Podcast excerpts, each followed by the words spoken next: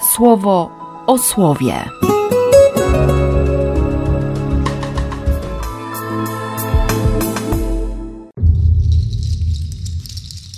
Siedemnasty marca, środa. Z Księgi Izajasza. Tak mówi Pan. W stosownym czasie wysłuchałem Cię. W dniu wybawienia przybiegłem Ci na pomoc. Ustanowiłem Cię przymierzem dla pogan, aby ład wprowadzić na ziemi i objąć w posiadanie dziedzictwo zamienione w pustkowie.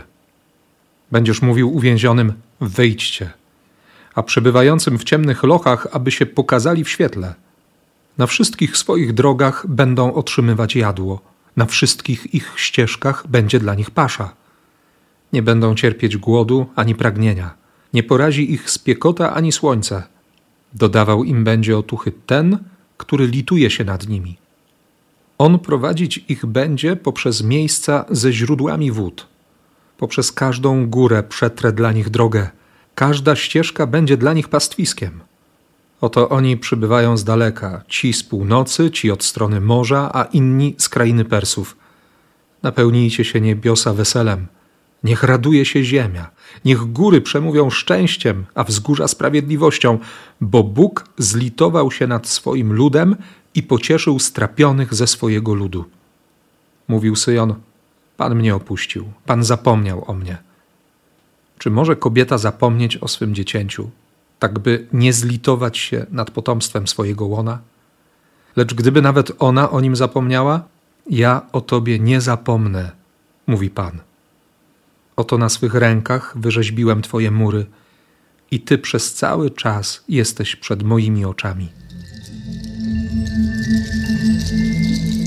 Z Ewangelii według świętego Jana. Judejczycy oskarżali Jezusa, że uczynił to w szabat. Jezus im odpowiedział: mój Ojciec aż dotąd działa i ja działam.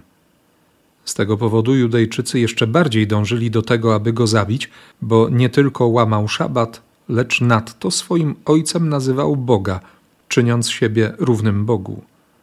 Wtedy Jezus powiedział im: o tak, mówię wam, nie może Syn czynić niczego sam z siebie, jeżeli nie widzi, że Ojciec to czyni.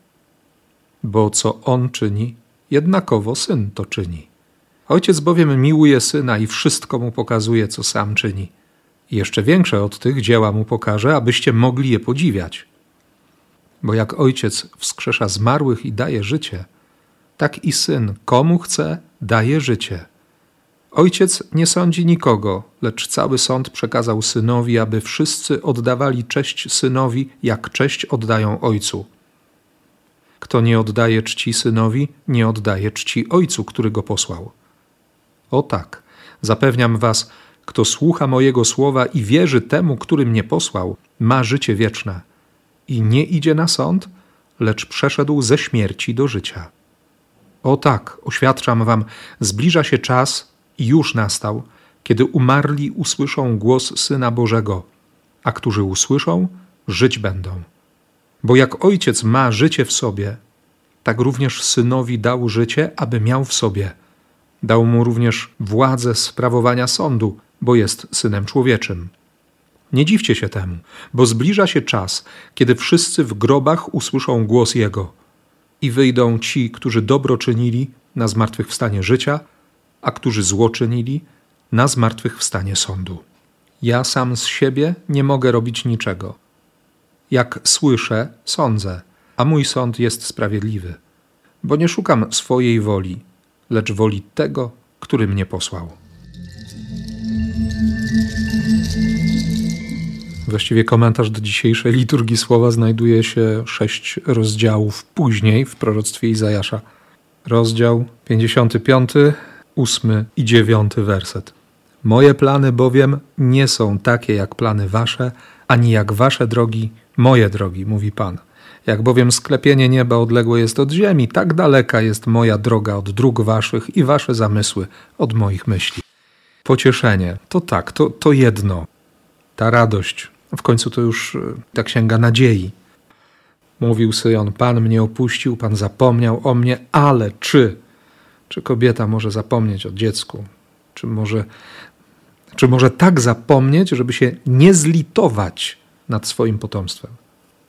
Czy może jej aż tak wypaść z pamięci dziecko, żeby nie odczuła żadnej litości nad tym, którego urodziła? A gdyby tak się stało, to ja nie zapomnę. Oto na swych rękach wyrzeźbiłem Twoje mury i Ty przez cały czas jesteś przed moimi oczami. No taki znany tekst, nie? Znane słowo, które ciągle wraca, szczególnie w Wielkim Poście. I w związku z tym dotarło do mnie, że Bóg naprawdę podpisuje się pod tym, co myśmy Mu zrobili, co ja Mu zrobiłem. To się tak ładnie nazywa, ale doświadczyć tego i dostać tym słowem w twarz, przyjąć je na klatę, to chyba nie jest proste. Gdyby Jezus stanął i pokazał mi te wszystkie momenty, w których rzeczywiście wbijałem Mu gwoździe w ręce. Kilka razy oglądałem Pasję w reżyserii Mela Gibsona, kilka razy na dużym ekranie, później jeszcze kilka razy w domu, u siebie. No i mam w głowie, że to nie była tylko gra. I chociaż nie potrafię sobie wyobrazić takiego bólu, to gdybym spotkał kogoś, komu autentycznie wbiłem gwóźdź w rękę i to nie jeden raz, to bym się chciał chyba ze wstydu schować pod ziemię. Tyle, że oczy Pana widzą wszędzie, pod ziemią też. A On mówi, że to On mnie wyrył na swoich dłoniach. Wyrył na swoich dłoniach moje imię.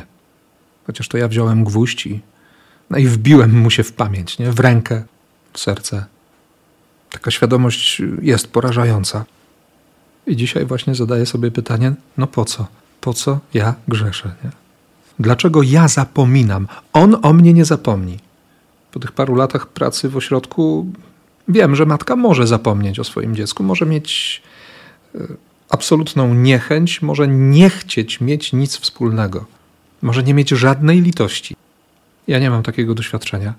A Bóg dzisiaj i do tych dzieciaków, i do mnie mówi, ja nie zapomnę.